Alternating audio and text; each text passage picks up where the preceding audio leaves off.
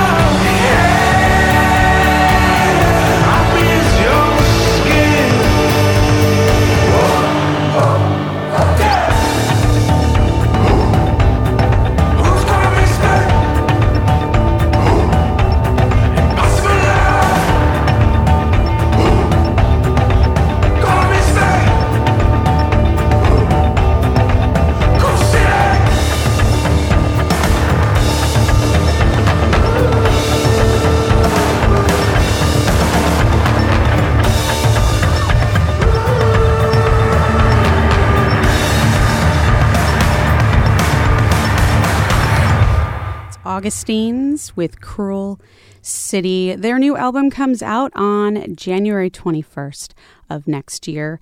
Had Holograms, band out of Sweden with Flesh and Bone. That's off their latest release, Forever. It's out on Captured Tracks. The Crookes is a band out of Sheffield. They have an album called Hold Fast, and that song Bear's Blood is on the US release on Modern Outsider record label, and it's out on Fierce Panda in the UK. And Gentlemen started that off with Children of the Setting Sun. Again, that's off uh, an EP called Night Reels 1. All right, I have a Seattle band next. They're called Iska Dhaaf, and this track is called All the Kids.